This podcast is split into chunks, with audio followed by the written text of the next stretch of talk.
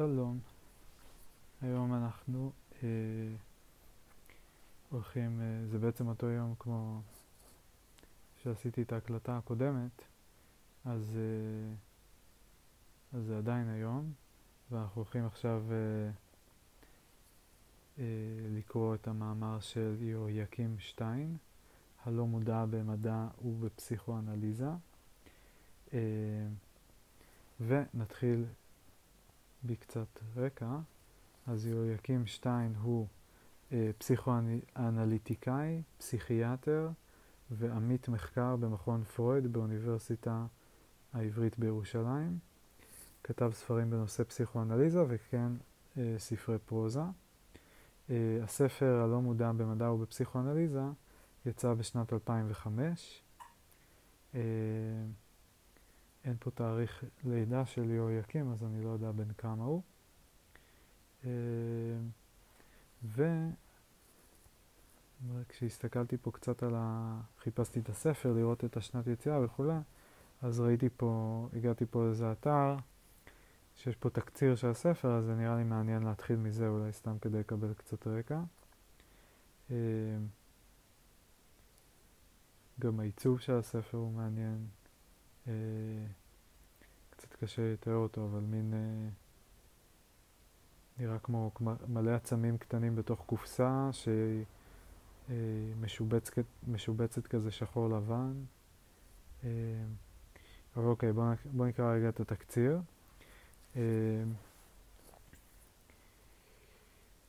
אז קודם כל יש פה ציטוט מביקורת ב"הארץ מוסף ספרים" ב-2006.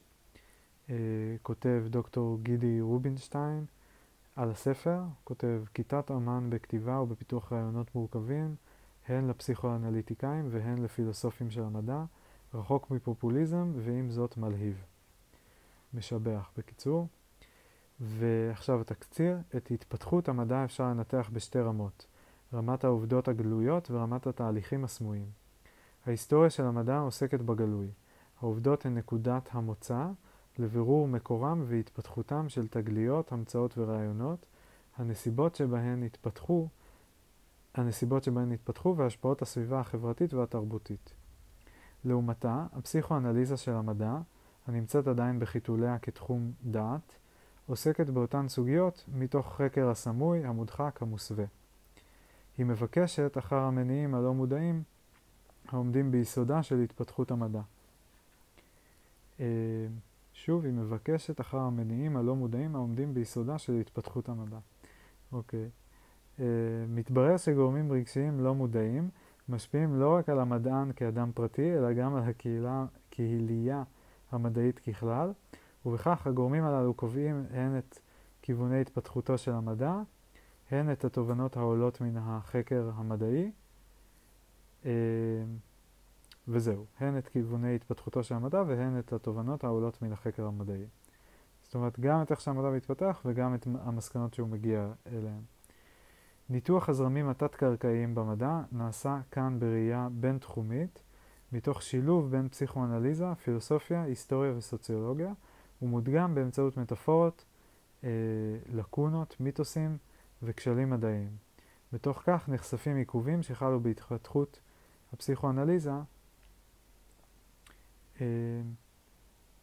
מתפרש... בתוך כך נחשפים עיכובים שחלו בהתפתחות הפסיכואנליזה, מתפרשות הסיבות הלא מודעות להם ומתוארות תוצאותיהם. אוקיי, אה, אני לא זוכר בדיוק, אני כאילו קראתי כבר את המאמר הזה במקור לשיעור שהיה, אה, ואני לא זוכר בדיוק את הרשמים שלי ממנו. אבל עם התקציר הזה כבר יש לי כאילו, כבר מעורר בי קצת אה, אה, איזה מין, אה, אנטי מסוים כזה, בעיניי אה, כאילו, אני לא יודע, קשה לי, זה, זה, זה הנקודת מוצא שלי, כן? זה, אני אתחיל מזה, אנחנו כמובן נקרא את המאמר ואני אה, אשתדל להיות אה, פתוח ו... לא, אגיד אובייקטיבי, כאילו אני אגיב לזה כמו שאני אגיב לזה מן הסתם, אבל uh, קשה לי עם הקטע הזה שכאילו מתברר שגורמים רגשיים לא מודעים משפיעים אה, לא רק על המדען, אלא על קהילה המדעית ככלל.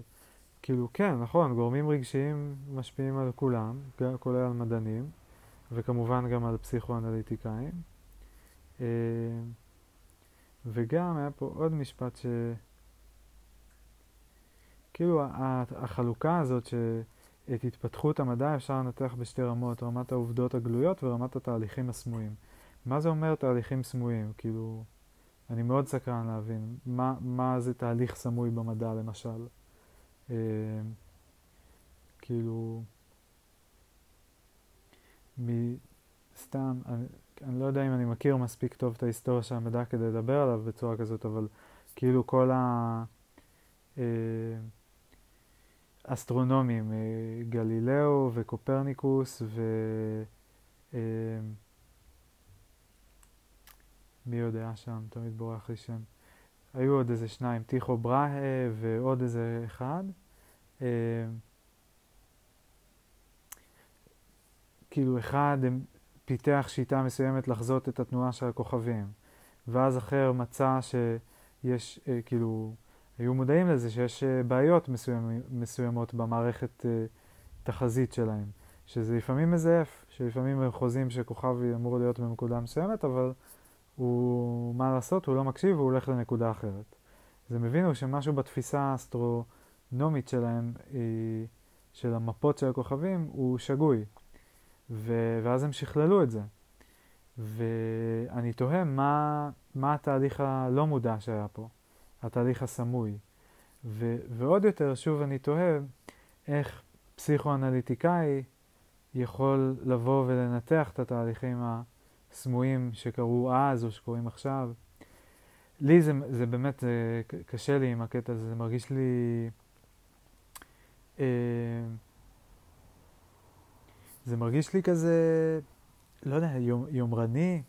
היה פה משפט שאני מחפש אותו רגע, שממש, אה, שקצת אולי גיחכתי, אולי שמתם לב. אה,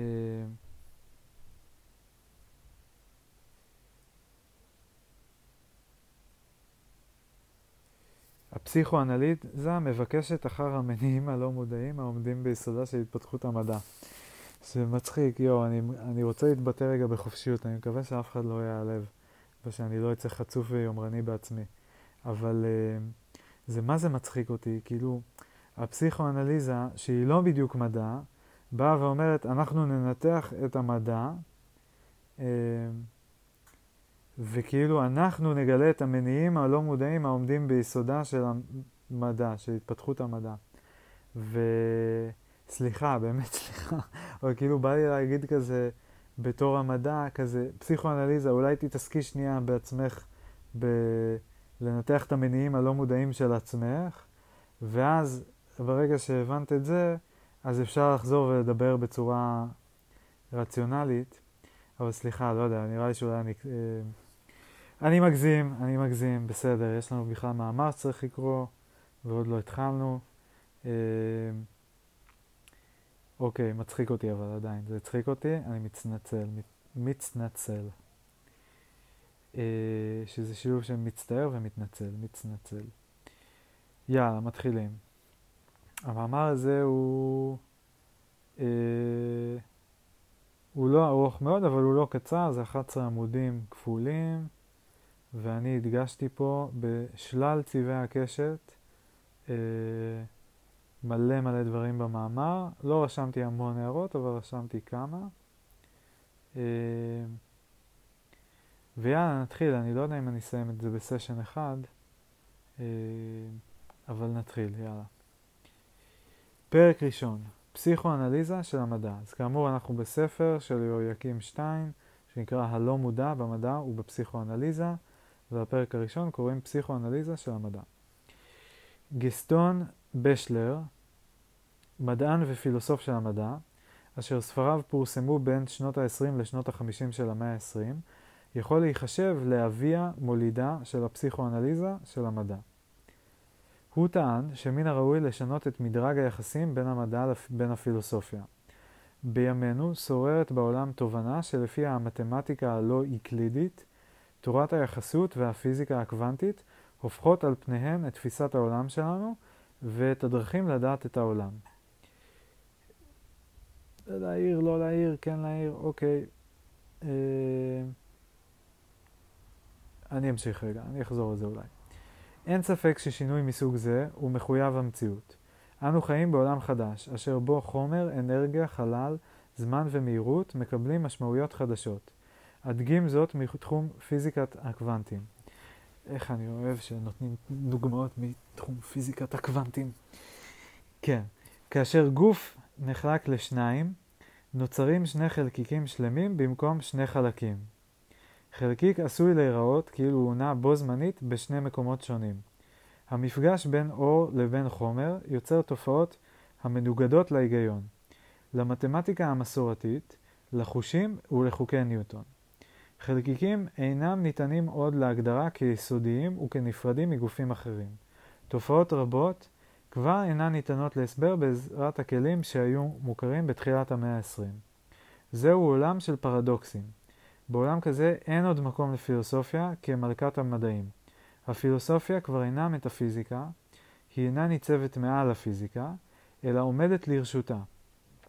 ההתפתחות המדעית של המאה ה-20 מאלצת אותנו לנטוש אה, אמיתות מדעיות מוחלטות ואת חוקי הלוגיקה. איום ונורא, יהויקים, איום ונורא. אני מצטער, איום ונורא. תכף אני אגיב.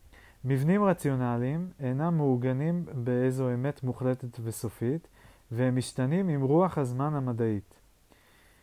מן הבחינה הפסיכולוגית הפיזיקה, רגע, מן הבח, הבחינה הפסיכולוגית, הפיזיקה והמתמטיקה החדישות,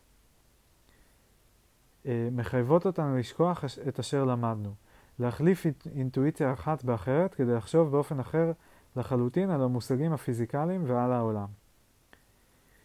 בשלר דוחה את רעיון הפילוסופיה הרציונלית, האידאית, הפריורית, העומדת מעל המדע, ומציע לעגן את הפילוסופיה במדע ולעמידה לשירותו. הרעיונות הפילוסופיים חייבים להשתנות בהתאם לרוח הזמן. אם נקבל את ההנחה שתיאוריות מדעיות עשויות להיות שונות זו מזו, לא רק בתוכנן האמפירי, אלא גם במסגרת המטאפיזית שלהן ובתורת ההכרה שלהן, אי אפשר עוד להפריד הפרדה חדה בין מדע לבין פילוסופיה של המדע. למדע יש מרכיב פילוסופי. מכאן מתחייב ששינויים בתחום המדע יביאו איתם שינויים בנקודת הראות הפילוסופית. התמורות המהפכניות בפיזיקה המודרנית, שאין בה עוד גבולות ברורים בין חלקיקים וגם החלל והזמן, על פי תפיסתה כבר אינם נפרדים, תובעות מאיתנו לאמץ תורת הכרה לא קרטיזיאנית, אה, כזאת שאינה מציבה גבולות ברורים בין אובייקט לבין סובייקט. וואי וואי וואי וואי, ייקח לי, ייקח לי שעה רק ל, לפרק את כל הדבר הזה. אה, בוא, בוא נמשיך עוד קצת. איך אני אגש לזה? אה, בואו נמשיך עוד קצת. בשלר מתייחס אל הפילוסופיה של המדע כאל תהליך דינמי של תיקון, שינוי, דחייה ויצירה של תיאוריות. יפה. זוהי פילוסופיה שאינה קיימת באופן בלתי תלוי בסובייקט. היא מתעניינת בסובייקט היודע המעוגן בהיסטוריה. האפיסטמו... האפיסטמולוגיה קשורה לדרך שבה המדע מתקדם ואינה ניתנת להפרדה מן החשיבה המדעית ומהלך הרוח של התקופה. אין מקום להפרדת ההיסטוריה של המדע מן הפילוסופיה של המדע. הרעיונות הפילוסופיים של בשלר היו מהפכניים בזמנו. ערעור על עצם קיומה של אמת מדעית ופילוסופית מוחלטת לא היה עניין מקובל בשנות ה-20 וה-30 של המאה ה-20. בשלר גרש, גרס בניגוד לדעה הרווחת שהמדע אינו מתפתח באופן קווי.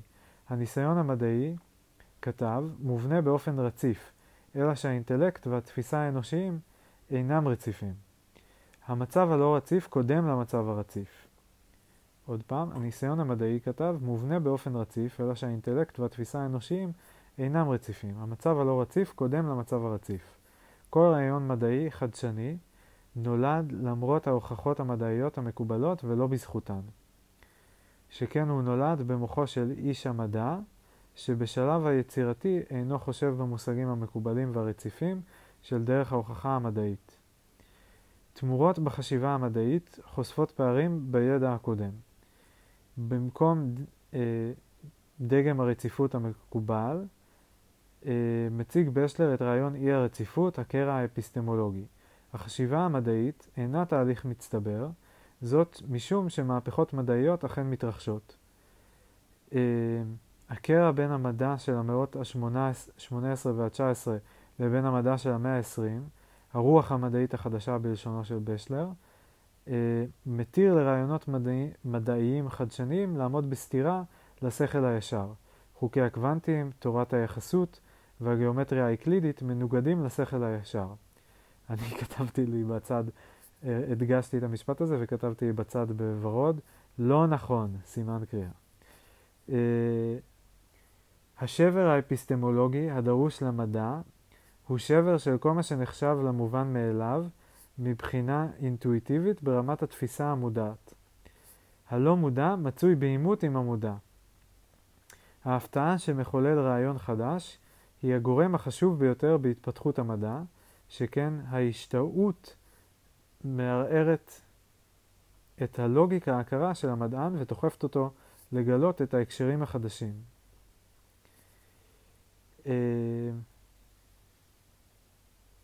טוב, זה ממשיך עוד הרבה, אני צר... נראה לי אני אעצור ונפרק את זה קצת. אה...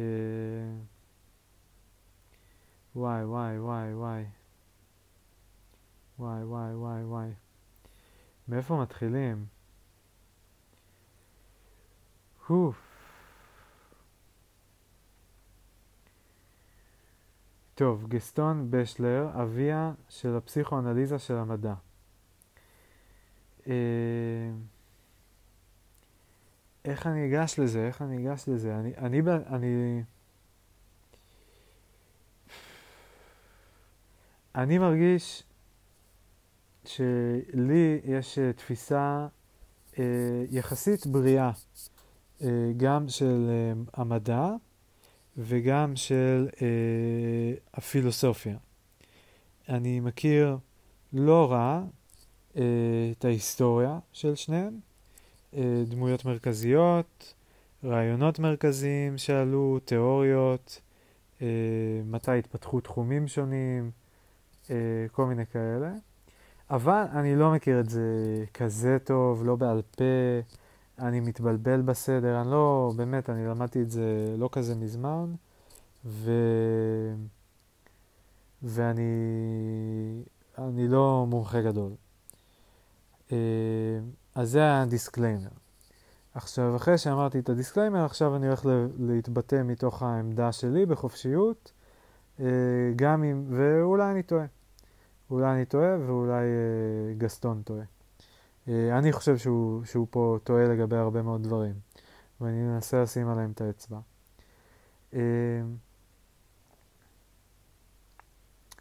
אוקיי, איך אני אגש לזה? קודם כל, מה הוא בעצם אומר כאן? הוא אומר לנו בעצם, הוא, אה, גסטון בעצם, אה, בשלר, הוא כאילו, הוא בא פה, אה, הוא יוצא כנגד, אה, כנגד ההיגיון במובן מסוים. אה, כנגד החשיבה הרציונלית. ואיך הוא, הוא עושה את זה, למה הוא מצדיק את זה? הוא אומר שבמאה ה-20 אה,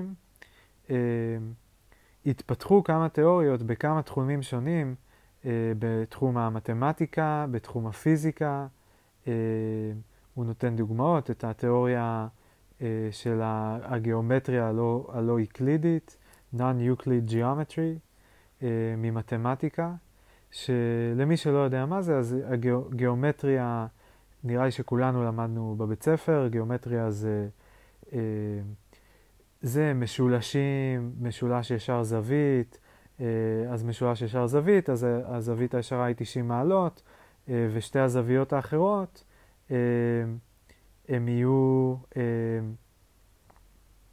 וואי, אני צריך להיזכר בזה, בואו נדמיין רגע. כן. הם יהיו, סך הזוויות של המשולש הם יהיו 180 מעלות, אז נגיד יש לי את הזווית הישירה זה 90, אז האחרות יתחלקו ב-90 הנותרות. כל הקטעים האלה מרובעים, צורות, חישוב של זוויות, חישוב של מרחקים, כל זה זה גיאומטריה, וכל זה זה גיאומטריה יוקלידית, שהיא מתבססת על כמה הנחות יסוד, אה, על כמה אקסיומות, מה שנקרא. אה, למשל, אולי את חלק, חלק זוכרים את זה מהלימודים, למשל יש אקסיומה שיש, מגדירים דבר כזה נקודה. מה זה נקודה? זה משהו שיש לו מיקום ואין לו שטח פנים. אין לו נפח ואין לו שטח פנים, יש לו רק מיקום. ומגדירים שקו, קו ישר, אה, שבין כל שתי נקודות עובר קו ישר אחד. בדיוק קו ישר אחד.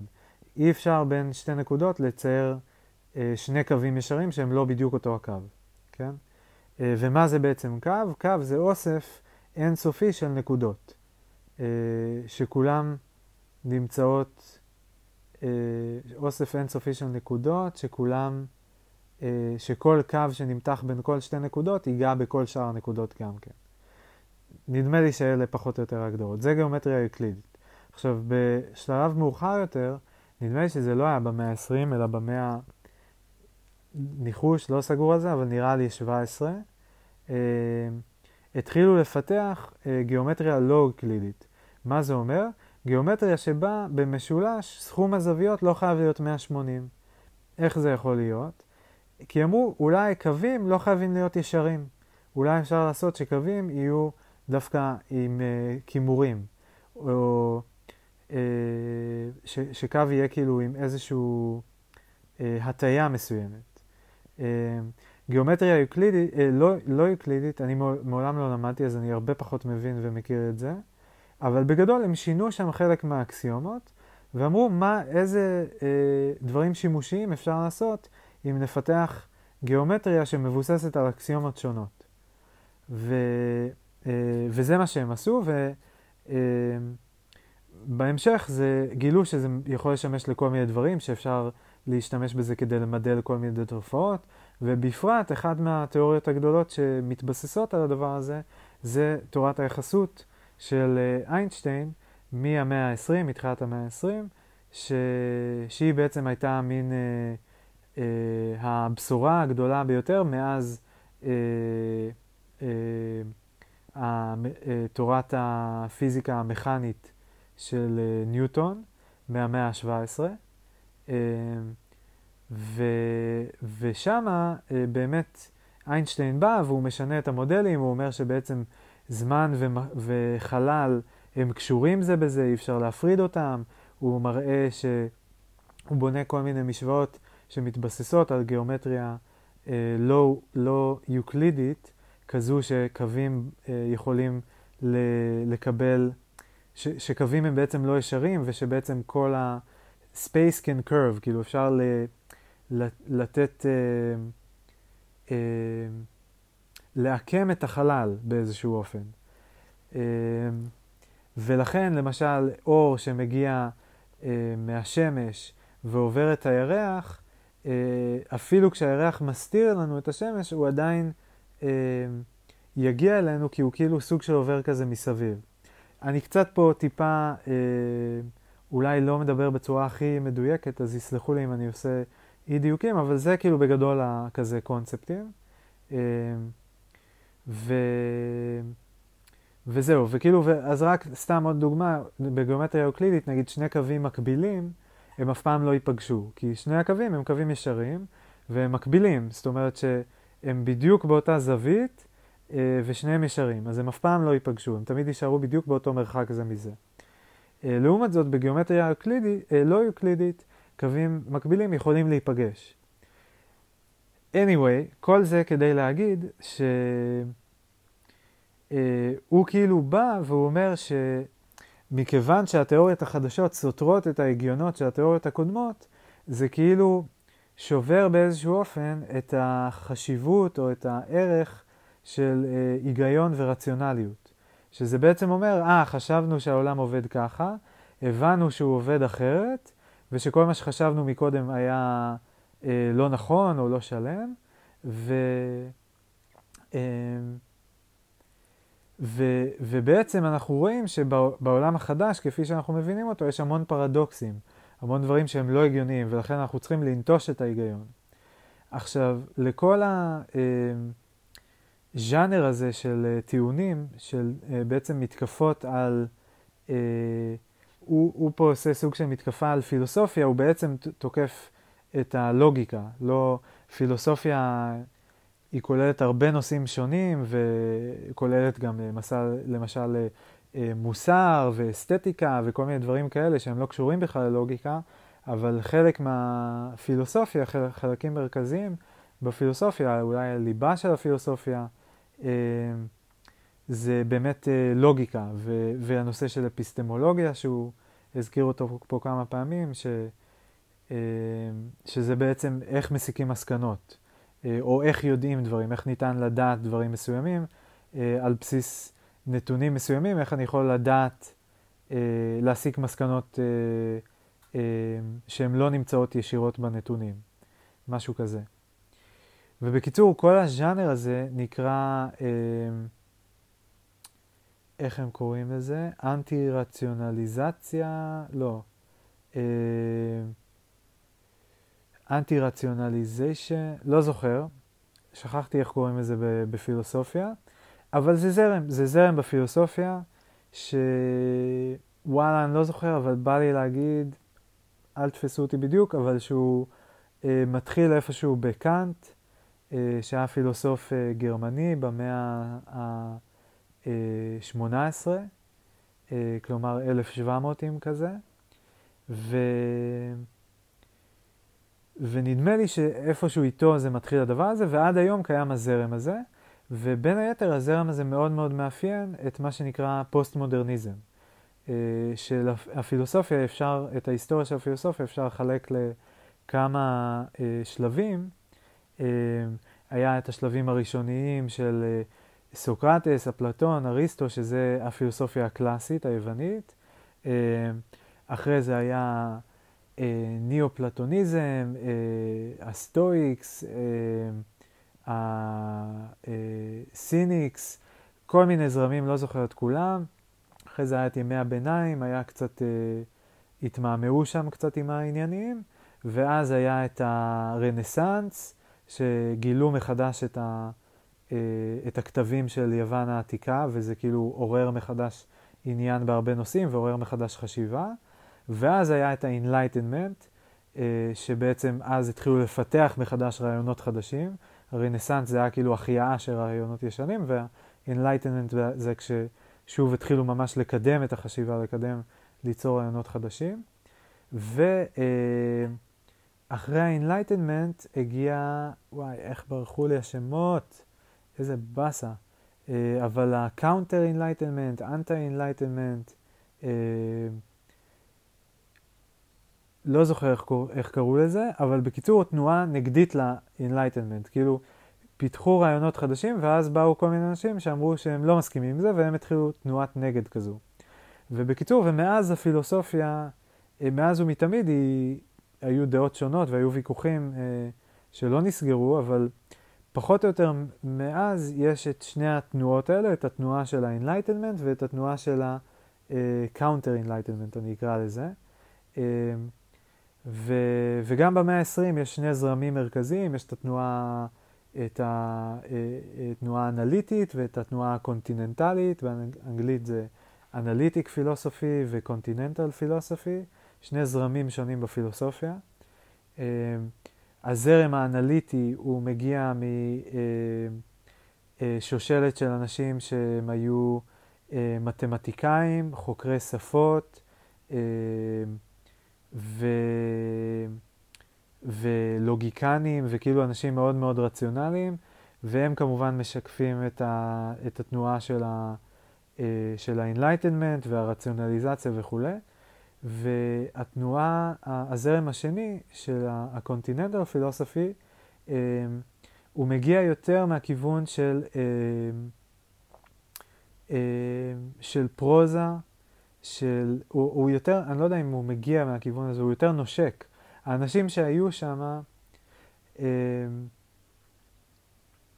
למשל, שמות מוכרים זה ז'אן פול סארטר, אה, קירקגרד, אה, ניטשה נראה לי נחשב איפשהו באמצע, לא יודע, הוא נראה לי די, קצת, אה, הוא נחשב התחלה של הקונטיננטלי, לא בטוח, אבל אה, פוקו, ז'אק לקאן, אה, אלברט אה, קאמו קוראים לו, נדמה לי, לא זוכר. אה, אשתו של אה, סרטר, שאיך קוראים לה? אה, ברח לי עכשיו השם. ובקיצור, הזרם הזה הוא יותר... אה, אה ודרידה כמובן. אה, אלה חבר'ה שהם יותר, הכתיבה שלהם היא יותר אה, דומה, לס... הם יותר כאילו קרובים לספרות, והפסיכואנליזה היא גם יותר קרובה אליהם באמת. אה, ויש גם באמת לקאן, נגיד, הוא היה פסיכואנליטיקאי והוא יותר, אה, הוא, וגם פילוסוף וכולי. אה, טוב, ונכנסתי פה לחפירה מאוד מאוד גדולה, ואני רק, מה שאני מנסה להגיד זה שכאילו, בשיח הפילוסופי ש, ש, שיש כיום ושקיים לאורך ההיסטוריה של הפילוסופיה, אז כבר כמה מאות שנים שיש את הגישה הזאת של אה, אנטי-רציונליזציה ואנטי היגיון, וכל מיני אנשים שטוענים ש... אה, שבעצם התיאוריות החדשות האלה, או הם מוצאים כל מיני טיעונים, להגיד ש... אה, למה בעצם ההיגיון נשבר, ואנחנו חיים בעולם של פרדוקסים, ולכן זה, זה בסדר לטעון דברים, דברים והיפוכם. ו, ומעבר לזה, מה שעוד, כאילו, אני חושב ש... אה, נורא נורא נורא בעייתי, ושנעשה בדבר הזה, זה שכאילו, וואי וואי, זה, אוקיי.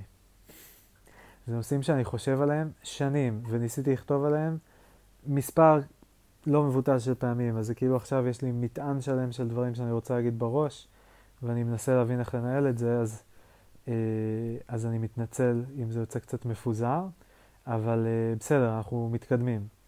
אה,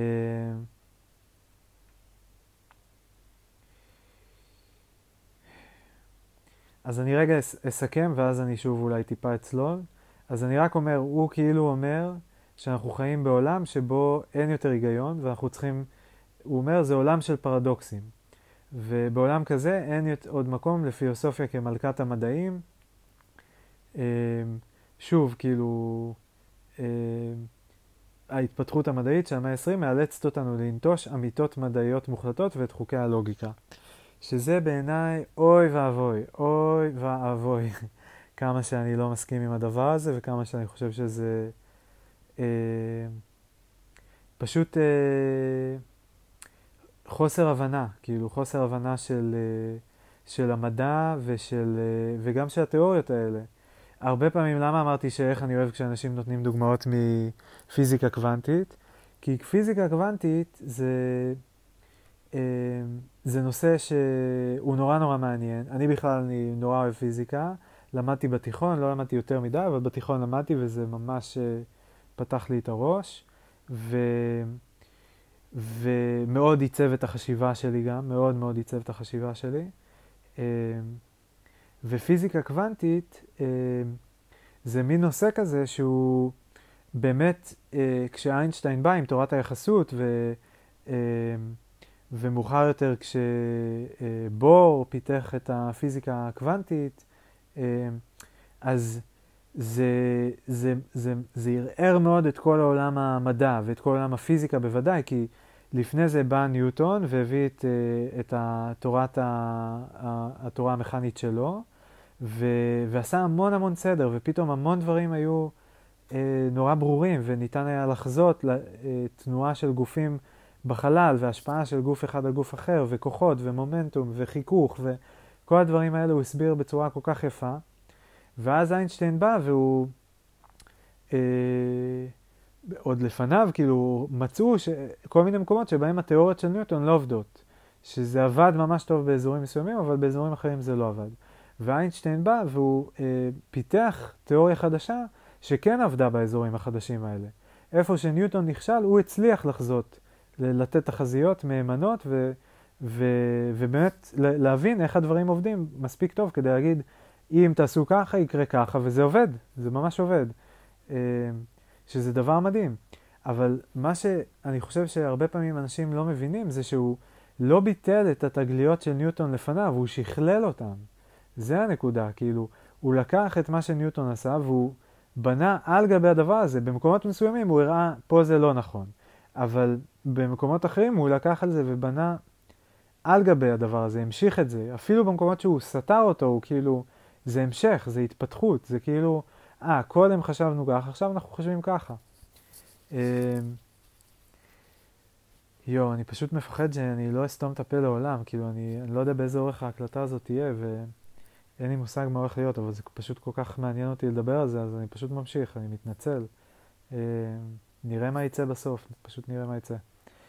בכל אופן, אז זה מה שאיינשטיין עשה, ו, ואחרי זה, כתוצאה מה... ב, בהמשך אליו, כבר אה, לא רק הוא, הדור הבא של המדענים שהגיעו אחריו, כאלה שהיו כבר צעירים ממנו ב-10 ו-20 שנה, ביניהם אחד הבולטים זה נילס בור, אה, באו ולקחו את התיאוריות שלו ופיתחו אותן מעבר לזה, ו... אה, ופיתחו כל מיני כיווני חשיבה חדשים, ומצאו כל מיני תופעות מוזרות שהיה קשה להסביר אותן. ו...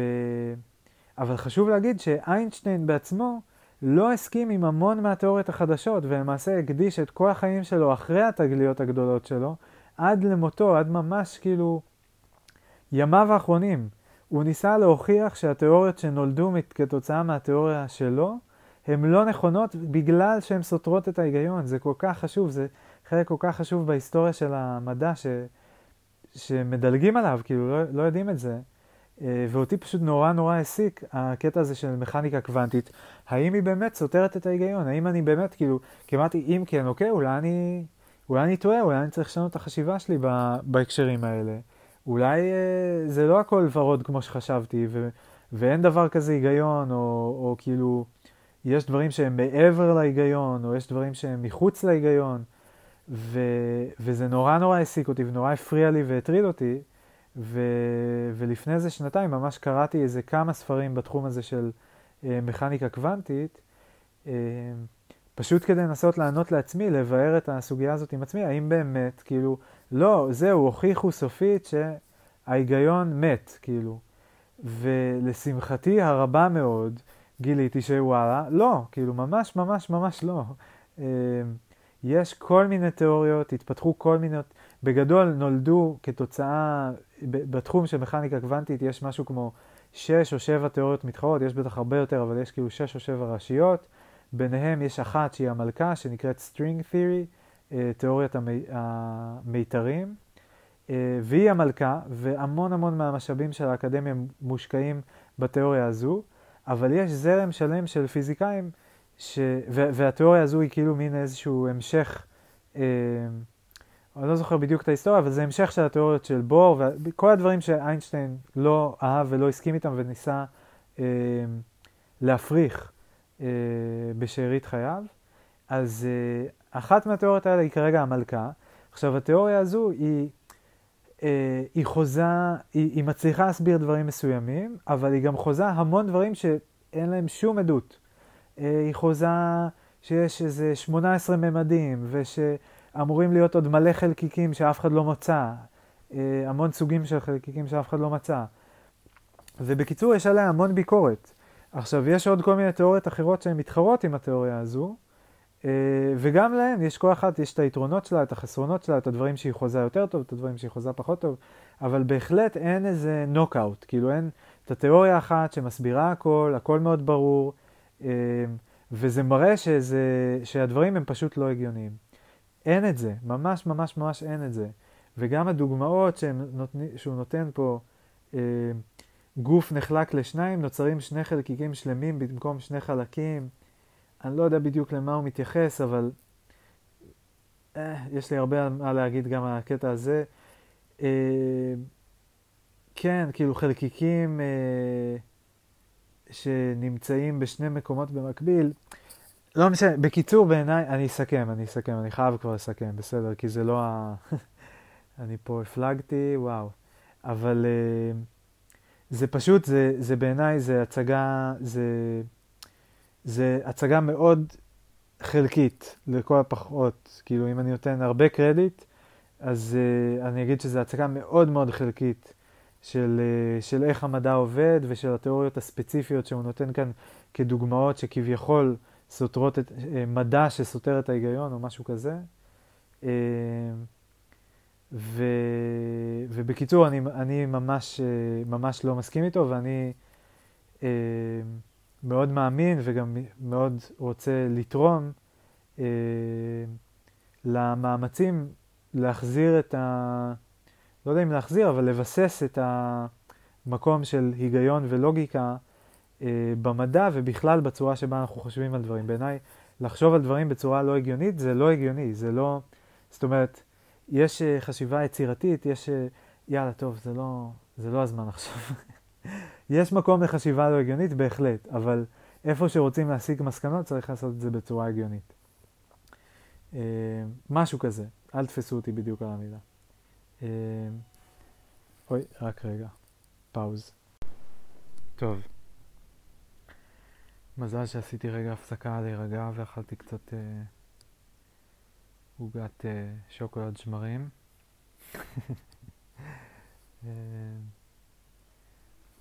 מנסה לחשוב איך להמשיך, איך להמשיך כאילו מכאן. אבל בסדר, נראה לי שכאילו הנקודה שלי עברה.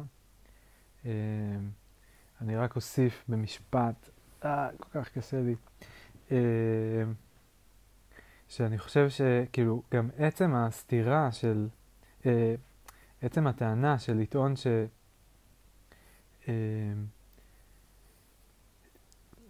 לטעון שאנחנו צריכים לנטוש את חוקי הלוגיקה, זה, זה כבר, זה מין, זה טענה שסותרת את עצמה, כי כאילו, בשביל לטעון טענות צריך לוגיקה.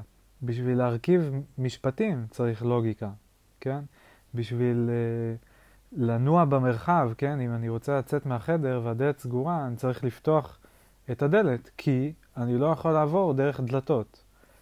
זה לוגיקה, כן? זה הכל לוגיקה מאוד מאוד פשוטה. אז לבוא ולטעון שאנחנו צריכים לנטוש את הלוגיקה זה כל כך... Uh, פרדוקסלי בעיניי, פה, פה הפרדוקס האמיתי לדעתי. כל הפרדוקסים האחרים של התיאוריות, שקווים אה, מק, אה, מקבילים שנפגשים, זה בסך הכל מודל, כן? זה, אפשר להמציא דברים, כאילו. ומודלים, גם אם הם לא, אה, אה, הם לא חייבים להיות בדיוק תואמים את המציאות כדי להצליח לחזות את המציאות. אה, למעשה הם לא יכולים אף פעם להיות בדיוק תואמים את המציאות. אז... אז זה בסדר שמודלים יהיו, נגיד אפשר לעשות מודל שיש בו אה, 15 מימדים במקום השלושה הפיזיים שאנחנו מכירים, ואולי עם מודל כזה אפשר לצפות כל מיני דברים שקשה לצפות עם מודל שיש בו רק שלושה מימדים. זה בסדר, אבל זה לא אומר שיש 15 מימדים. זה בסך הכל שיטת חישוב מסוימת. זה הכל. אה, ו...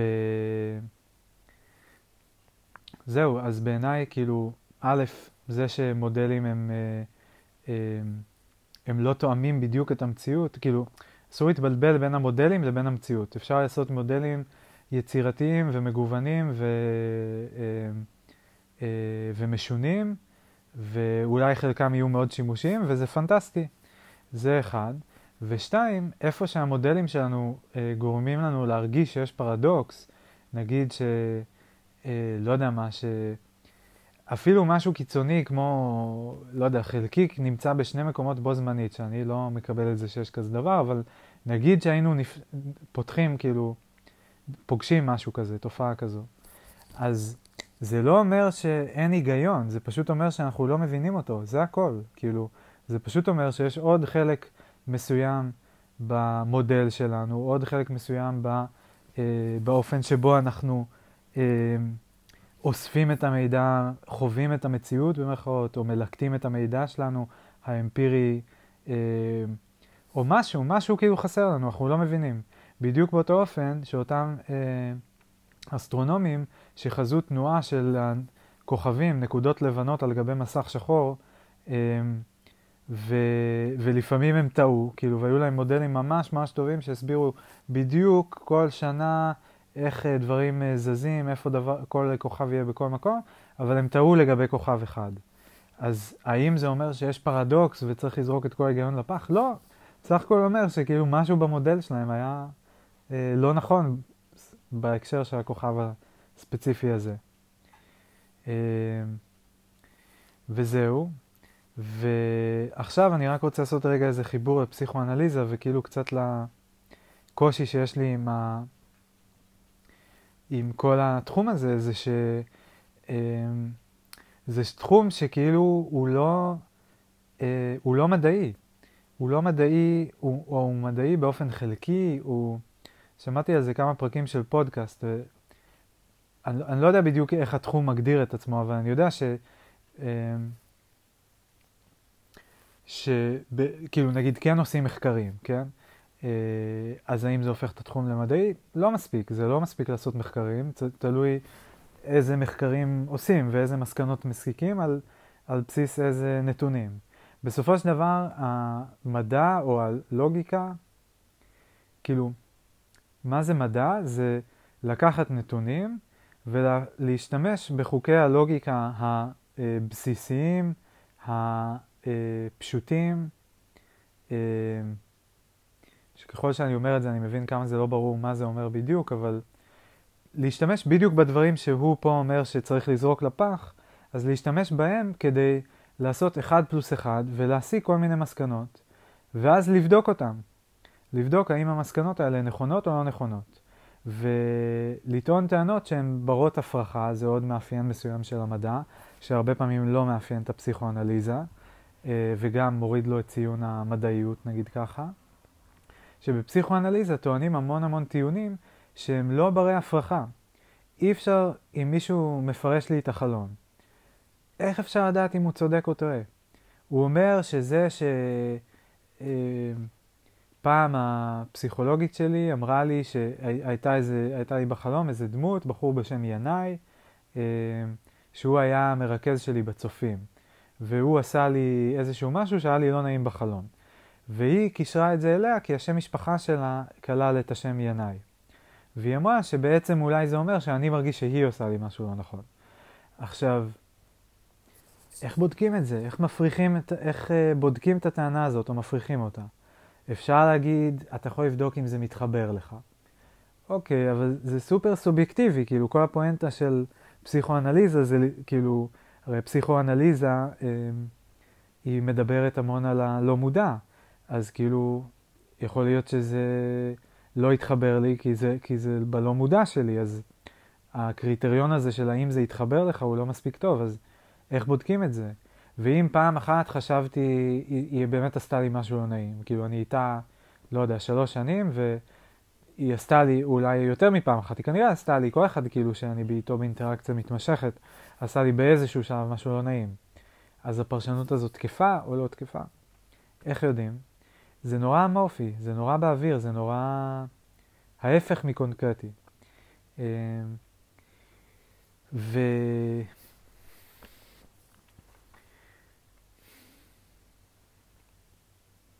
ו...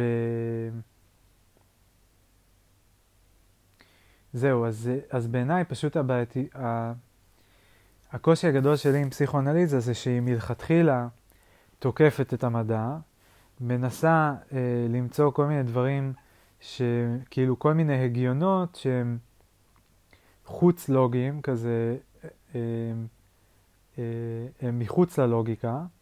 אה, היא טוענת שהלוגיקה היא מוגבלת ואנחנו בעצם צריכים לצאת מחוץ ללוגיקה כדי להבין כל מיני דברים, אבל אז כאילו אי אפשר, אי אפשר להגדיר חוקים בלי לוגיקה, אז כאילו אז, אז זה מין לצאת מהמשחק שבו יש חוקים למשחק אחר שבו אין חוקים וכל אחד יכול לתת איזה פרשנות שהוא רוצה. כמובן שלא איזה פרשנות שהוא רוצה, אבל, ויש חוקים מסוימים, אבל זה נורא נורא, זה כאילו פרוץ כזה, כאילו, כל עוד אני אומר דברים שהם בערך תואמים את ההגיונות ש... של פרויד, של קליין, של כאילו התיאורטיקנים הגדולים, אז, אה, וזה נשמע כמו משהו כזה, אני קופץ איזה אסוציאציה, אני עושה איזה חיבור של באמת לפי שם, לפי אה, פונטיקה, לפי דקדוק, זה נדמה לי מהמאמר הקודם, אה, לפי משפט שנאמר בטעות, אני עושה כל מיני חיבורים, אז, וזה נשמע, uh, it makes sense, כאילו זה עושה שכל, ופה שוב הפרדוקס, זה כאילו, זה נשמע, תוקפים את ההיגיון, אבל אז נותנים טיעונים שנשמעים הגיוניים ואין שום חוקים שאפשר לבדוק בצורה קונקרטית את הגיוניותם, כאילו. Uh,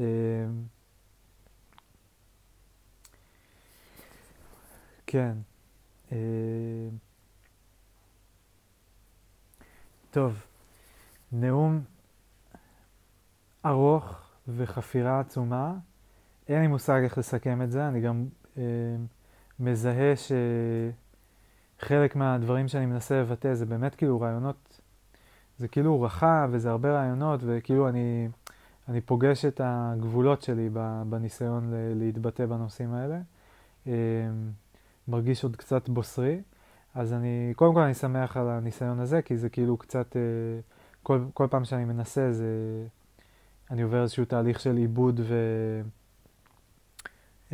ומרגיש שאני קצת מתקדם ב, ביכולת לדבר על הנושאים האלה ו, ולטעון בעד ונגד כל מיני דברים. אה, וזהו, אז, אז שוב, אני לא יודע איך לסכם את זה ואיך להמשיך, אבל נראה לי שפשוט אני אעצור כאן רגע את הנאום שלי, ואני אמשיך... אה, לקרוא, ו... ואני מניח שאני פשוט, אה, כן, אתייחס לדברים נקודתית מכאן והלאה, אה, ואני מקווה ש, ש, שזה היה ברור, אני מקווה שזה היה מעניין. אה, זה פה באמת כאילו ממש נוגע באחד מהנושאים שהכי הכי הכי מעניינים אותי, מעסיקים אותי, חשובים לי, לא יודע, אז ממש, אז בטח אפשר לשמוע ש... אה, שזה בוער בי כזה, כן. אה, ו- ואפשר, וכמובן שאפשר להגיד שאכן אני רגשני ומדבר בצורה לא הגיונית וכולי, אה, שזה כזה קצת קלאסי, בוא נגיד שפגשתי את זה הרבה. יאללה, בכל אופן אני ממשיך. וואו, באיזה, מה הזמן עכשיו? כמעט שעה. ואנחנו בעמוד השלישי. אה, אוקיי, בסדר. טוב. אה,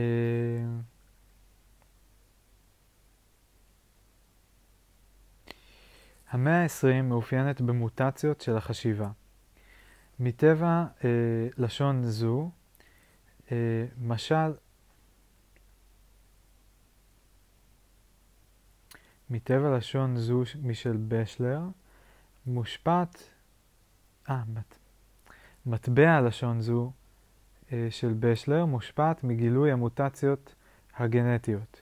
כשם שמוטציות גנטיות עשויות לה, אה, לעיתים להביא לידי השבחה ושכלול, כך מוטציות מחשבתיות עשויות להשביח את המדע. אה, אני רק אעיר שזה, אני מסכים עם זה מאוד, כאילו החשיבה, כל התהליך חשיבה של האנושות הוא בתהליך אבולוציוני מתמשך, כל הזמן מתפתחים.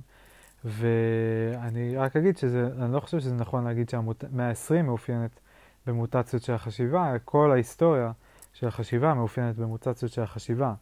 כמו שמוטציות אה, ביולוגיות, גנטיות, הם לא התחילו במאה ה-19 כשדרווין פיתח את תורת. האבולוציה שלו, כשהתחילו לגלות את הגנטיקה אה, וכל הדברים האלה, זה התחיל הרבה לפני זה. אה, ולמעשה, אה,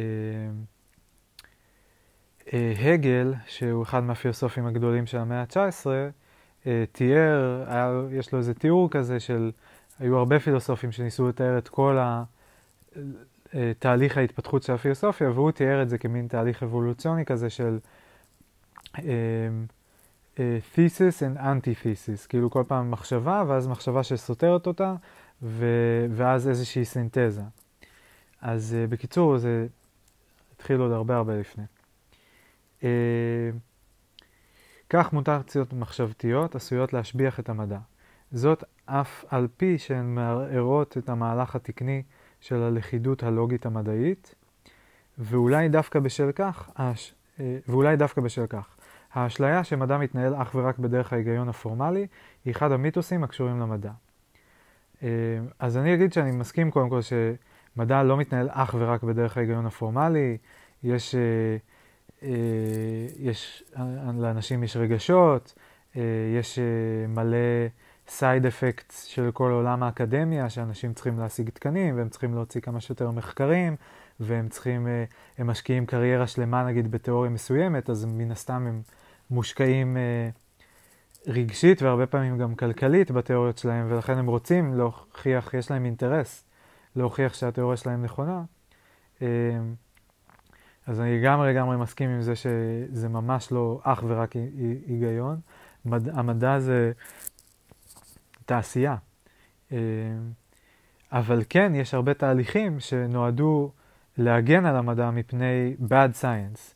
יש כל מיני תהליכים של אה, בדיקות של מדע, יש כמובן את הקטע הזה שכאילו מאמרים מפורסמים, אנשים אחרים מגיבים עליהם, יש peer review, אה, וכמובן שאם מישהו מעלה איזה תיאוריה מסוימת ומישהו אחר מצליח להפריך אותה, אז אין מה לעשות, לא משנה כמה הוא היה מושקע רגשית בדבר הזה, אה, התיאוריה הזו בתקווה עם הזמן תיעלם. כמובן שיש גם עניינים של, שאנחנו מכירים גם מעולם הפוליטיקה, של אה, אה, כסף, תקשורת, אה, אה, כל מה שאנחנו מכירים מהמנגנונים הדמוקרטיים, שכאילו מדען שיש לו המון המון כסף, יכול לממן הרבה מחקרים, אה, יכול לממ, אה, אולי לפרסם את המאמרים שלו ביותר מגזינים, יכול להפיץ תיאוריה אפילו שהיא לא נכונה, אה, רק כי יש לו יותר משאבים ויותר אמצעים. אז כל הדברים האלה זה בעיות שיש במדע, מסכים ב-100%, אבל עדיין המדע ב... בשאיפה שלו, בהגדרה ולאורך זמן, הוא... השאיפה שלו זה להגיע לתיאוריות שהן יציבות, שאי אפשר להפריך אותן או לא מצליחים להפריך אותן, ולכן אנחנו, יש לנו אמון גבוה, גדול בהן, אה, ואפשר להסתמך עליהן, והן עובדות, והן מצליחות אה, לתת תחזיות וכולי. אה, זהו. וגם להגיד ש... שמוטציות מחשבתיות, כאילו הוא כותב פה, מערערות את המהלך התקני של הלכידות הלוגית המג... המדעית. גם, זה, זה פרשנות קצת אה, פשטנית בעיניי, כאילו, תמיד יש אה, ריבוי דעות במדע, כמו שתיארתי מקודם, מכניקה קוונטית, יש איזה שש תיאוריות, לא יודע כמה יש, יש לפחות שש לדע, שאני שמעתי עליהן. אה, אז לא תמיד יש לכידות, להפך, כאילו, ב... איפה שיש לכידות זה איפה שכבר הסכמנו, אבל, ואיפה שכבר, כאילו, יש, זה מין כזה, זה כבר אה, סגור, או לפחות סגור לבינתיים, עד שאיזה מישהו יבוא ויעשה את המהפכה העצומה הבאה אחרי ניוטון ואיינשטיין. אבל איפה שנעשית הפעילות המדעית, זה, זה בקצוות, זה בשוליים, זה בדיוק במקומות שבהם אין לכידות, זה במקומות שבהם אנחנו עוד לא יודעים מה נכון, ואנחנו בודקים, ואנחנו מנסים, ואולי יש כמה צוותים שמנסים, כאילו אולי יש כל מיני נושאים שהם מעניינים במיוחד, אז כל מיני תיאוריות רצות לגביהם, כל מיני מדענים ניגשים אליהם בכל מיני כיוונים שונים.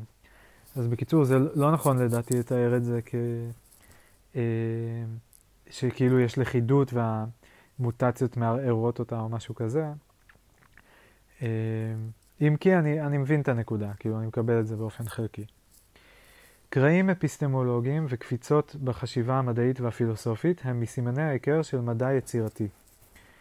Uh, התפתחויות פתאומיות ומפתיעות אלה עלולות להיחסם על ידי מעצורים הכרתיים של התנגדות לגילויים חדשים הסותרים את תמונת העולם הפילוסופית המקובלת. Uh, המעצורים האפיסטמולוגיים מייצגים את האינרציה uh, המעצורים האפיסטמולוגיים מייצגים את האינרציה, התמדה של המצב הקיים. הנפש האנושית נתונה באינרציה ומגלה אה, איטיות ביכולתה לעבור ממצב אחד למשנהו. זהו הפחד מפני שינוי המאפיין כל התפתחות מדעית מאז ומעולם. גם, לא אוהב שאומרים הפחד מפני שינוי, תמיד מפחדים משינוי. שינוי גם מרגש, כאילו כשמישהו, נגיד איינשטיין, כאילו כשהוא התחיל את התגליות שלו, ולא רק איינשטיין, כל המדענים לאורך ההיסטוריה, הם, הם מחפשים את השינוי, הם מחפשים את התגלית, הם מחפשים כאילו את הבשורה הגדולה הבאה. הם גדלו ב, על uh, המיתוסים והסיפורים של הענקים שקדמו להם, ו, וזה נתן להם כוח והשראה, והם דוחפים קדימה לשינוי. אה, אז שינוי לא מביא רק פחד, הוא יכול להביא כל מיני דברים. לפסיכואנליזה של המדע יש שתי משמעויות שונות אצל בשלר. האחת מחפשת אחר, האחת מחפשת אחר הלא מודע שמאחורי המודע, אה, המבקשת את הסובייקטיבי החבוי מאחורי האובייקטיבי, את החלום שמאחורי המדעי. אנו יכולים לחקור, אומר בשלר, רק את מה שחלמנו עליו קודם לכן. אוקיי, לא יודע. שחלמנו עליו, תגדיר חלום, שמה שחשבנו עליו, אוקיי, אבל חייבים לחלום על זה? פסיכואנליזה מסוג זה עוסקת ביצירתי, בחשיבה הקדם-מדעית לפני שהיא לובשת את צורתה הסופית הרציונלית. בשלר מתאר את מה שקרוי במושגים פסיכואנליטיים תהליכי חשיבה ראשוניים. אלה הם תהליכי חשיבה קדם-לוגיים של הלא מודע, שאינם עולים בקנה אחד עם כללי החשיבה הרציונלית. אוקיי. כאלה הם תהליכי החשיבה בחלום ובתהליכים יצירתיים בכלל, במדע ובאומנות. בלעדיהם לעולם לא התרחשו גילויים חדשניים. הפסיכואנליזה, כפי שנראה להלן, עסקה בתהליכים היצירתיים של האומנות, אך לא באלה של המדע. והנה, בשלר מייחס, מתייחס אליהם. בשלר מושפע מן הפסיכואנליזה ומשתמש במושגים פרוידיאניים ויונגיאניים כדי לבטא את עמדתו. המשמעות השנייה של הפסיכואנליזה של המדע על פי בשלר נוגעת לחסימות או לעיכובים אפיסטמולוגיים של המדע. החסימות באות לידי ביטוי בהנחות סמויות, לא מדוברות, המפריעות לזרימה התקינה של החשיבה המדעית. את, החשיב... את החסימות הללו יש לחשוף ולטפל בהן באמצעות הפסיכואנליזה של המדע, בדרכים של ניתוח רציונלי קוגניטיבי. זוהי אפוא אה, פסיכואנליזה שונה מן הראשונה, שעניינה היצירתיות. בשלר בודק את שלב היצירתיות במדע באמצעות מנגנוני הלא מודע, ואילו על התוצר המדעי הסופי, שבו הוא מזהה את החסימות האפיסטמולוגיות, הוא מיישם פסיכואנליזה בעלת מרכיב קוגניטיבי. אוקיי. אה,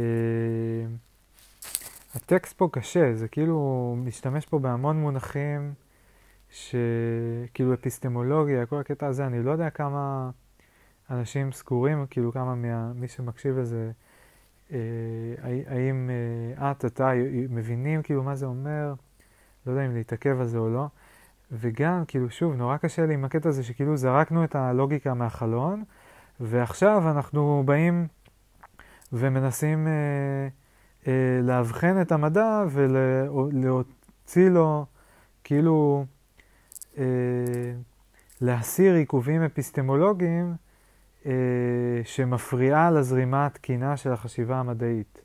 כאילו, אה, ובדרכים של ניתוח רציונלי קוגניטיבי, אני, אני לא מבין, כאילו, אנחנו רציונליים או לא, כאילו הגיוניים או לא, קוגניטיביים או לא.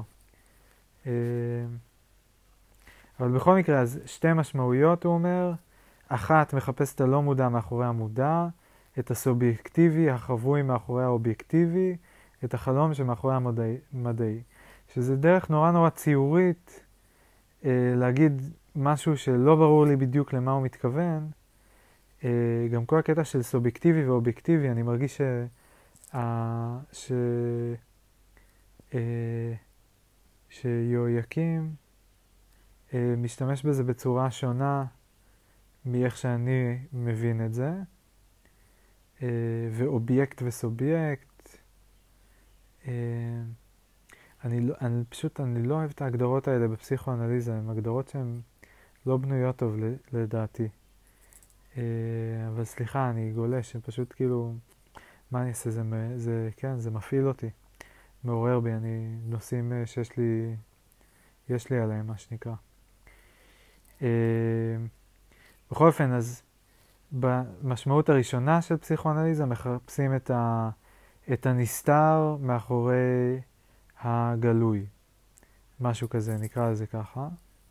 והמשמעות השנייה זה אה, חסימות אה, סמויות, חסימות שנובעות מהנחות סמויות, לא מדוברות, שמפריעות לזרימה התקינה של החשיבה המדעית. אה, שזה, אני חייב להגיד שאני מאוד מסכים עם זה. זאת אומרת, בעיניי, מה מה זה מדע, ובכלל החשיבה הרציונלית, זה תמיד להתחיל מהנחות מסוימות ולהפעיל, לעשות איזשהו אה, רצף של קפיצות לוגיות, כאילו להתחיל מא', לקפוץ לב', לג', לד', ובסופו של דבר להגיע לה', כן?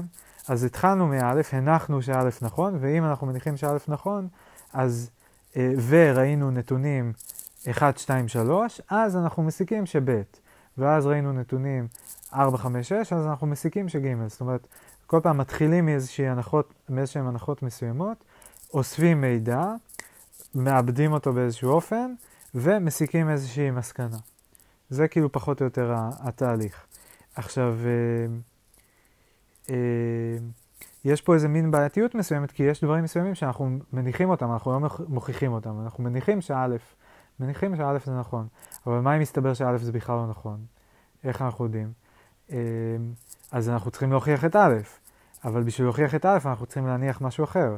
ואת, לא יודע, את, את ח', כן? אבל בשביל להוכיח את ח' אנחנו צריכים להניח את ט', כאילו, הנקודה היא שזה רקורסיבי ואי אפשר להמשיך עם זה לעד, כאילו, אה, באיזשהו שלב תמיד חייבים להתחיל מאיזשהן הנחות מסוימות. עכשיו, אה, הקטע הוא שהרבה פעמים אנחנו לא מודעים בכלל להנחות שאנחנו מניחים, כשאנחנו מניחים הנחות.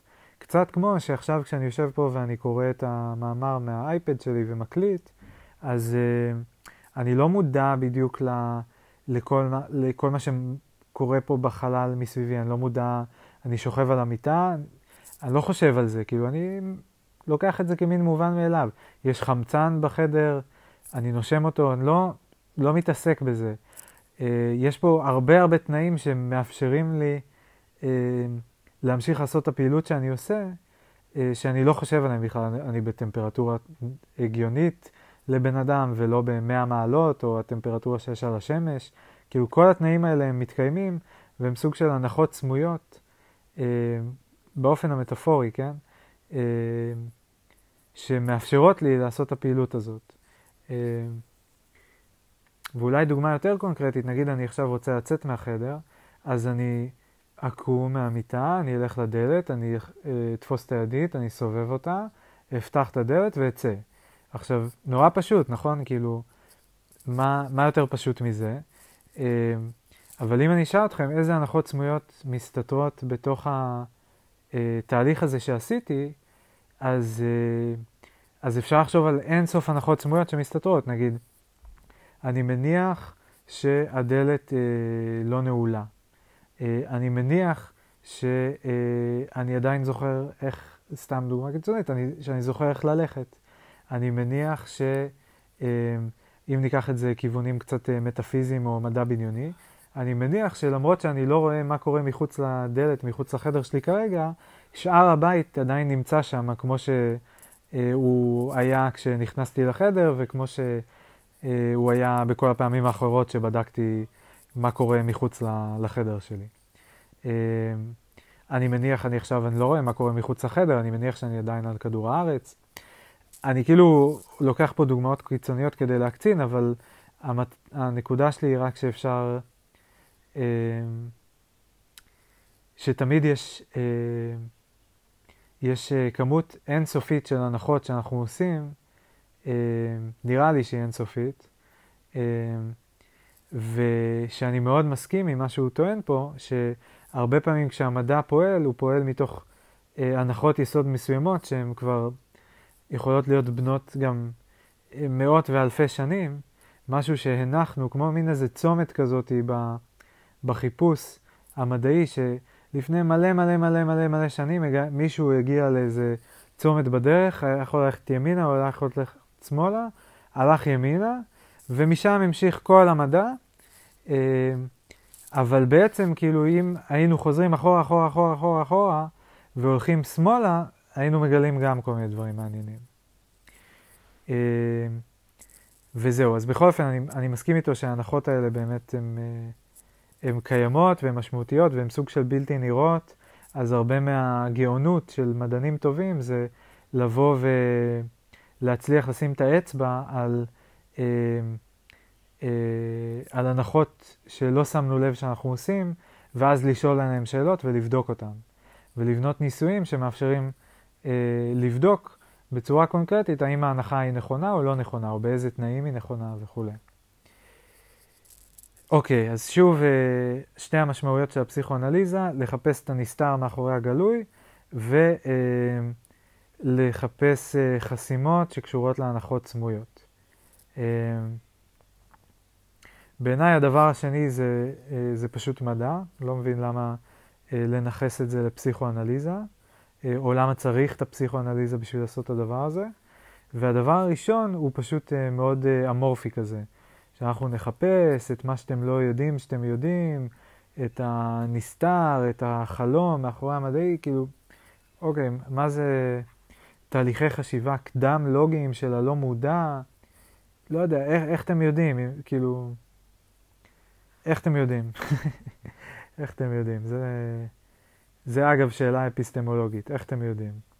איך אתה יודע, איך אתה יודע את זה, כאילו? אה, שאלה שמעסיקה אותי הרבה במהלך קריאת המאמר הזה, ובכלל אה, בתוכנית שלנו. אה, טוב, אז מה, נמשיך, נעצור? יש פה איזה נקודת עצירה שאני יכול להגיע אליה באיזשהו שלב? אה, לא ממש, וואו, ויש עוד די הרבה. טוב, אז אני פשוט אמשיך עד שאני אתעייף, ואז אני אעצור. טוב, תורת ההכרה, אה, שזה נראה לי עוד שם לאפיסטמולוגיה, אה, תורת ההכרה משקפת ומגדירה את המגמות ודרכי ההוכחה בתקופה נתונה. התוצאות לגבי מדעים שונים ובתקופות שונות ייבדלנה זו מזו, שכן התפיסה לגבי סוג הידע ודרכי עיבודו מותנית בהשקפות השונות. תפקידה של תורת ההכרה, על פי בשלר, בדומה, בדומה לזו של הפסיכואנליזה הקלינית, הוא תפקיד של גילוי, גילוי הערכים וההנחות המשתמעים מן העיסוק המדעי. במטאפורה אפשר לתאר את, המוס, את הערכים וההנחות הסמויים של המדע כחלק מן הלא מודע של הקולקטיב המדעי. המדעי. אה, ואני רשמתי בצד, הקרקע שעליו צומח, ש, שהקרקע שעליה צומח העץ. המושגים של בשלר, החלום שמאחורי המדע, הרקע, הקרע האפיסטמולוגי, החסימות ופריצות הדרך, מושפעים ללא ספק מן התיאוריה הפסיכואנליטית. הלא מודע מתפקד כקוונטים אה, בקפיצות, כמו אלקטרונים הנעים במסילות אנרגטיות סביב אה, גרעין האטום ועוברים בקפיצה למסילה אחרת. הקופצנות הזאת, חוסר הרציפות של הלא מודע, מאפשרת את היצירתיות שלו, ולכן היא הגורם המניע את המדע קדימה מכוח החדשנות. החדשנות המדעית הביאה לקפיצות אפיסטמולוגיות. רעיון החסימה האפיסטמולוגית מזכיר את ההתנגדות לחשיפת חומר מודחק המוכרת לנו מן הקליניקה הפסיכואנליטית. מטרת הפסיכואנליזה של המדע דומה למטרת הטיפול, והיא לגלות חומר מודחק. לחשוף אותו ולפרשו. במקרה של הפסיכואנליזה הקלינית, התוצאה היא שינוי נפשי. בתחום הפסיכואנליזה של המדע, התוצאה היא השתחררות מעכבות ופריצת דרך מדעית. ללא מודע הקוגניטיבי של בשלר יש המון, יש הרבה מן המשותף עם הלא מודע כפי שהוא מנוסח בכתביו של קלוד לוי שטראוס ושל מישל פוקו, ושהם ממשיכי דרכו מנקודת ראות אפיסטמולוגית. שניהם אגב, מש... אה, כאילו פוקו הזכרתי וקלוד לוי שטראוס, אני לא זוכר, אני מנחש שהוא משתייך גם ל continental philosophy. על פי האנתרופולוגיה הסטרוקטור, הסטרוקטורליסטית, אה, כן, סטרקטורליזם זה continental philosophy, של לוי שטראוס, שזה מעניין אגב, כי דווקא שם הם התחילו לפרק דברים ולנתח אותם. אה, קיומו של לא מודע קולקטיבי של נפש האדם היא בגדר הנחה מקובלת. עוד פעם, על פי האנתרופולוגיה הסטרוקטורליסטית של לוי שטראוס, קיומו של לא מודע קולקטיבי של נפש האדם היא בגדר הנחה מקובלת. לא, מקובלת על ידי מי? לא יודע. ההתנהגות האנושית והחברתית היא השלכה של כללים אוניברסליים שמקורם בפעילות הלא מודעת של הרוח האנושית. שום תיאוריה מדעית אינה מסוגלת להבין את, מערכת, את המערכת המדעית והחברתית אך ורק מתוך איסוף של עובדות. על המדען לחפש את הסדר החבוי מאחורי התופעות שנצפו. המבנה הסמוי של החשיבה הקולקטיבית משקף פעילות הגיונית לא מודעת. בכל חברה מתקיימים מנהגים שבניה אינם מסוגלים לתת להם הסבר מדוע, מודע. הסטרקטורליזם אמור לפנח את פשרם. הנפש האנושית נוטה לשנות את המציאות הריאלית אה, לשיטה שאינה נגזרת מראש, ועל כן העובדות עוברות צינון ומסודרות בסדר הגיוני, שאינו זהה לסדר הטבעי. רוצה לומר, בגלל התיווך בין הפעילות האנושית והמוסדות התרבותיים, העובדות נהפכות לסימנים. אדם מתקשר דרך סמלים וסימנים המתפקדים בעיקר באופן לא מודע. למה? כאילו, שפה, טקסט, אני קורא, זה, איזה, כאילו, אני פה בוהה פה בדף של סמלים, אותיות, מילים, משפטים, וזה מודע לגמרי, למה לא מודע? גם כאילו הבעות פנים, שפת גוף, זה מודע, כאילו, לא יודע, מעניין למה הוא אומר את זה. ישנן שתי דרכים לעסוק במדע. הדרך המדעית המוחשית, חושית, אינטואיטיבית, והדרך של הלוגיקה הצורנית. הדרך האינטואיטיבית של לוי שטראוס מייחס לשבטים שלא נחשפו למודרניזציה. זה מתוך אי רצון להשתמש במונח פרימיטיבי, תודה רבה. ואף לאדם בתקופה הנאוליתית, שהיא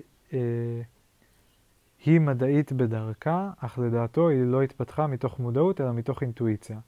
זוהי אפוא החשיבה הקוגניטיבית הלא מודעת. אוקיי. ההיסטוריה, על פי השקפתו של לוי שטראוס, אינה רציפה. תפיסת ההיסטוריה כרציפה היא אשליה. למה? למה? אוקיי. okay. תקופות ההיסטוריות אינן עומדות בפני עצמן. הכרונולוגיה, חלוקה על פי תאריכים ותקופות, תלויה בהערכה הסובייקטיבית של ההיסטוריון. מסכים. לפיכך לא קיים רצף היסטורי, והמאורעות ההיסטוריים ניתנים לחלוקה לפני קנה מידה שונים. מסכים חלקית, כאילו עדיין היו מלחמות, היו, אה, היו שבטים, עמים, ערים, אה, כלכלה, אה, כן, כתבים שנכתבו, בסדר. העובדות מעפילות על הבנת התהליכים הפנימיים הנסתרים. העובדות, במרכאות ההיסטוריות, בעיני לוי שטראוס, אינן אלא יצירות הדמיון.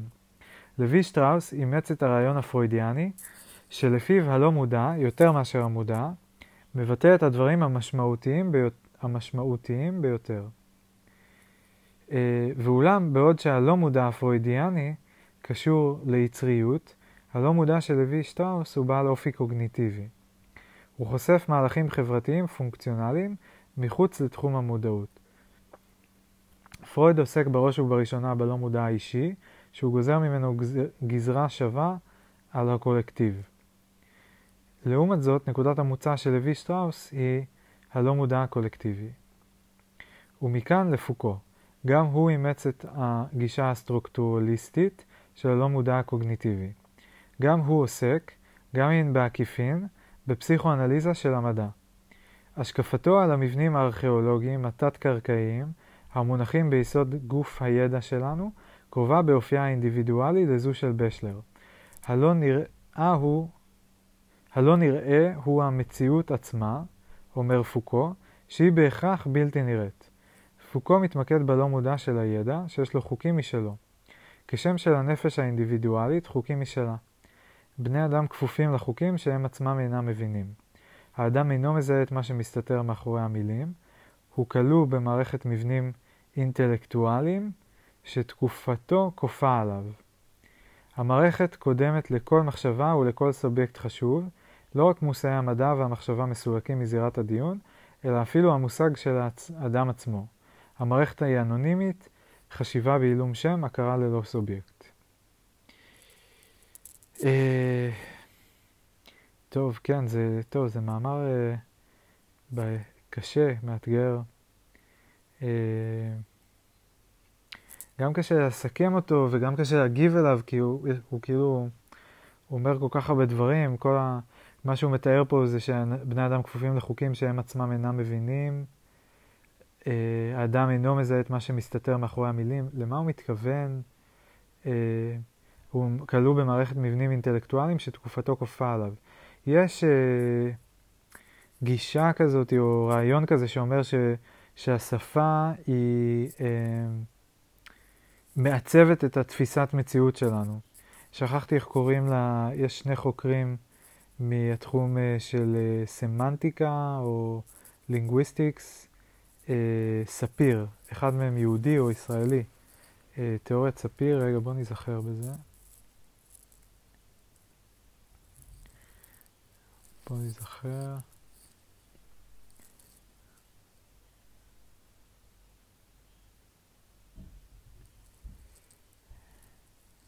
ספיר, hypothesis, ספיר וורף hypothesis, כן. Uh, also known as the linguistic relativity hypothesis, refers to the proposal that the particular language one speaks influences the way one thinks about reality. Uh,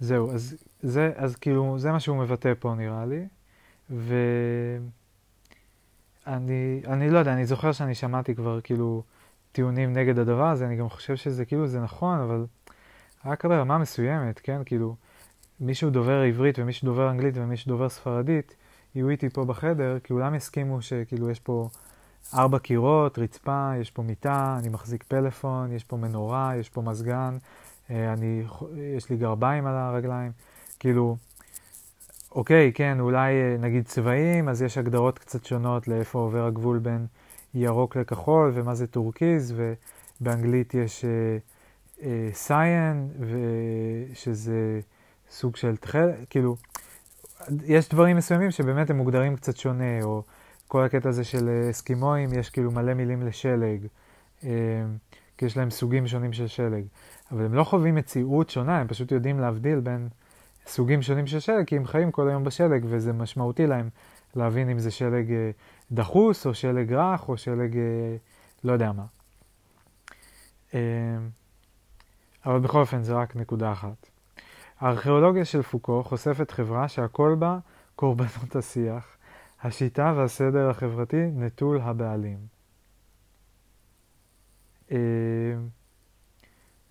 כולם בחברה הם קורבנות השיח, השיטה והסדר החברתי נטול הבעלים.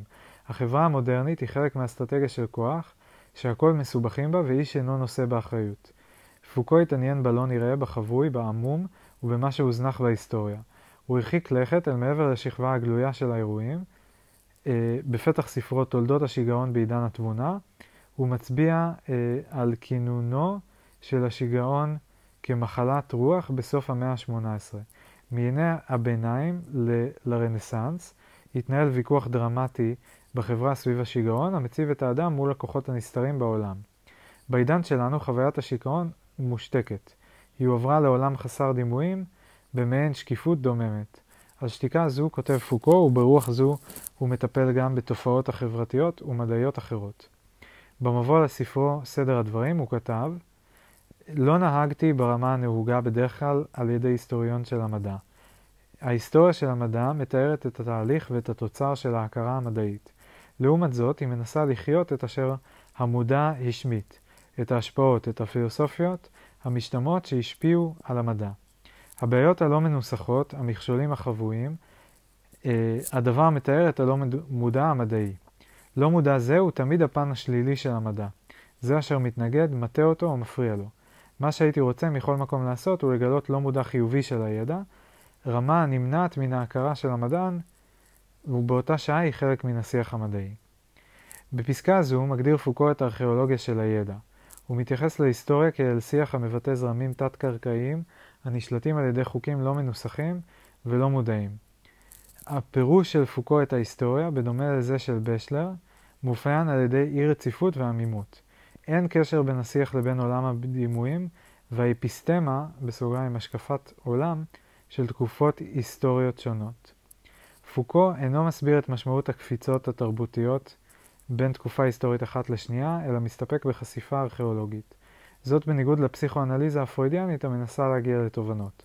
פוקו מתאר מערכת אנונימית שאחרי, שהרי הכריז על מות הסובייקט.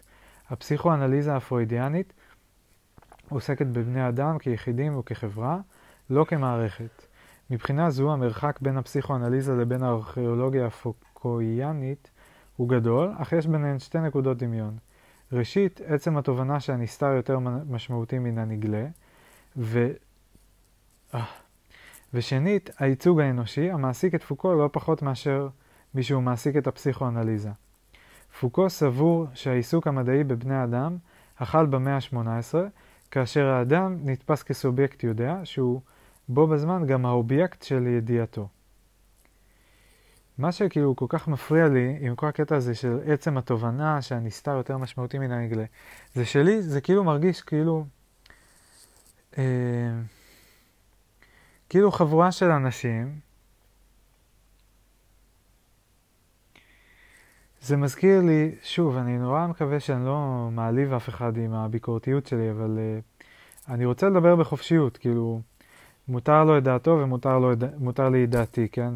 ואני לא רוצה להשמיץ או לזלזל או שום דבר כזה, אבל אני אה, כן, כאילו, רוצה לבטא עם הדימויים שעולים לי, כאילו, כי זה משקף את מה שאני מרגיש. וכל הקטע הזה של לדבר על, על הנסתר והלא מודע, ועוד לשים אותו מעל המודע, זה מאוד, אה, זה מזכיר לי שני דברים. אחד, זה מזכיר לי איך ב... בדתות, בחלק מהדתות, בהרבה דתות, ב- ביהדות, באסלאם, בנצרות, יש את הקטע הזה של אה, גן עדן, של החיים אחרי החיים האלה, שהם כאילו, שהם בעצם, הם, הם בעצם המטרה, כאילו, זה לא, החיים האלה זה רק מין מבחן, זה רק שלב מעבר. ו... ובעצם אם אני אעבור את המבחן אני אגיע לגן עדן, ואם אני אקשר אני אגיע לגיהנום. אז בן אדם שלוקח ברצינות את, ה, אה, את הגישה הזו, את התיאוריה הזו, אפשר להגיד, הוא, הוא, הוא כאילו, אה, הוא, הוא, הוא עובד עם איזשהו רעיון של גן עדן, מקום שהוא מעולם לא היה בו, הוא רק שמע עליו, כן? והוא שם אותו מעל המציאות הנוכחית שלו, מעל החיים הנוכחיים שלו, כאילו, מי יודע אם, אם הוא באמת יגיע לגן עדן או גיהנום, או אם יש בכלל דבר כזה, כן? בעיניי אין צל של ספק שאין דבר כזה, אבל כאילו, לא יודע, נגיד שיש כזה דבר. אף פעם לא היית שם, אז איך אתה יודע, איך אתה יכול להיות בטוח? וכאילו, לחיות חיים שלמים בהתכוננות רק לשלב הבא שרק שמעת עליו, ואף פעם לא היית שם, ורק שמעת עליו סיפורים, יש בזה משהו... אה,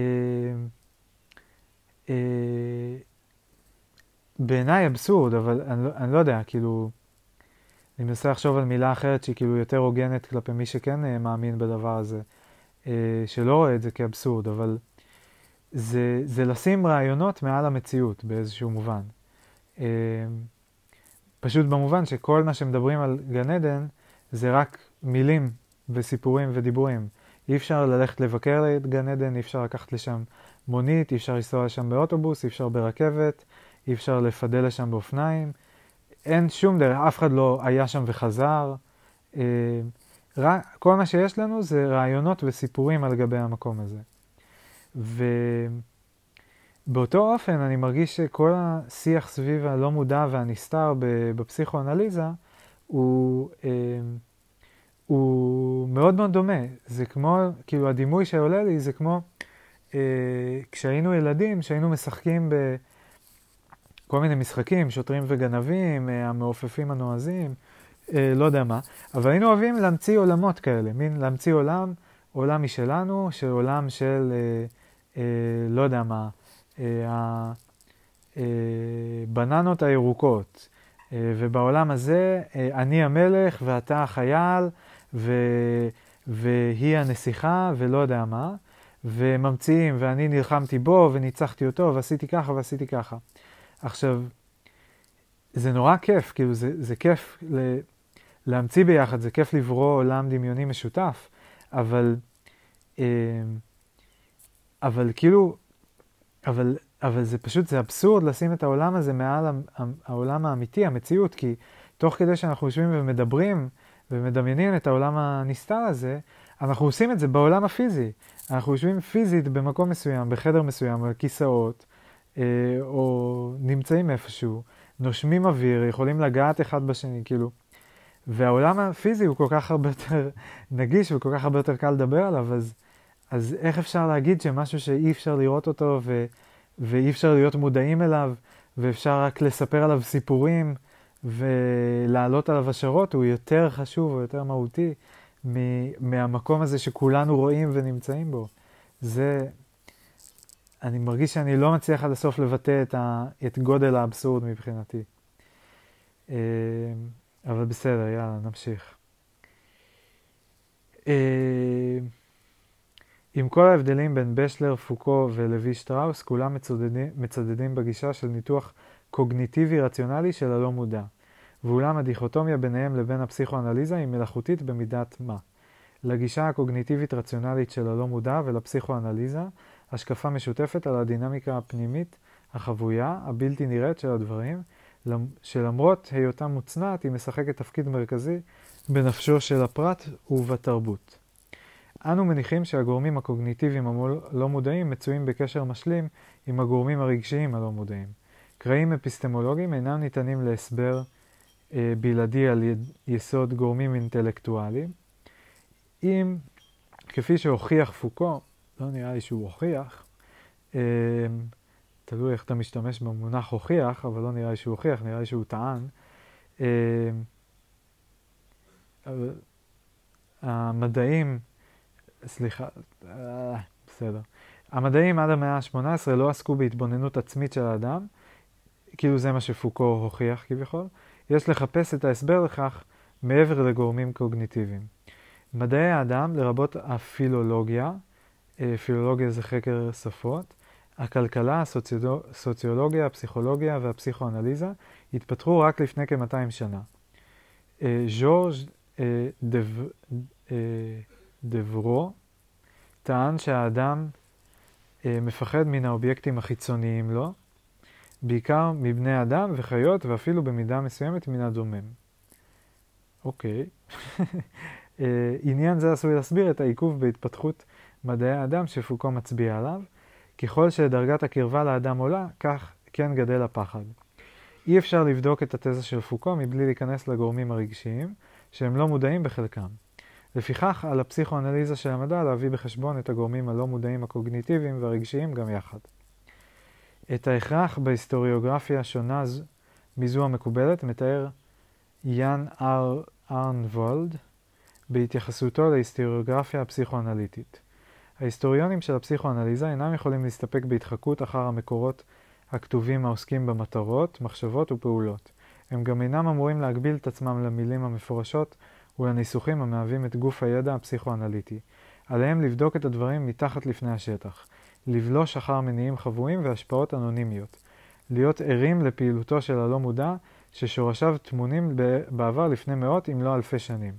הם עשויים לבוא במגע עם כתמים שחורים ותצורות תגובה שלא היו חולמים לפגוש בספרות הגבוהות של התיאוריה המדעית.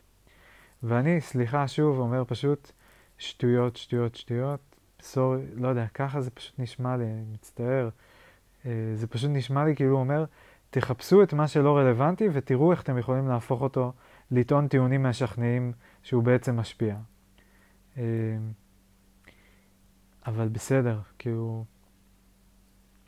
אני חושב שתכף אני אעצור, גם כי אני צריך לסיים וגם כי יש פה עוד לא מעט, ואני רואה שיש לי הרבה מאוד מה להגיד על הרבה דברים, ואני גם קצת מרגיש שאני כאילו... אה, כאילו כזה על, בגבול האפור שבין אה, להגיב בצורה עניינית ומכבדת לבין אה, אה, להגיב בצורה אה, שהיא קצת אה, מזלזלת, ואני לא רוצה להגיע לשם, אז אני חושב שאני אעצור. אה, אני יוצר אה, אחרי הדברים של ארנולד, ארנבולד, אני לא יודע איך הורגים את השם שלו, אה, ואני בעמוד 11, לפי ה-11 של הספר כלומר. והמשפט האחרון זה דברים אלה של ארנבולד, הם מסוג התובנות הנדירות בתחום ההיסטוריוגרפיה של הפסיכואנליזה ושל ההיסטוריה בכלל. וזהו, ואני אעצור פה, אנחנו בעמוד חמש מתוך 11 של ה-PDF, אז בערך חצי. וזהו, אני מקווה שלא חפרתי לכם את ה... חפרתי לכם את החיים, בלבלתי לכם את השכל, אבל לי בכל אופן היה מאוד מעניין. גם משהו. יאללה, ביי.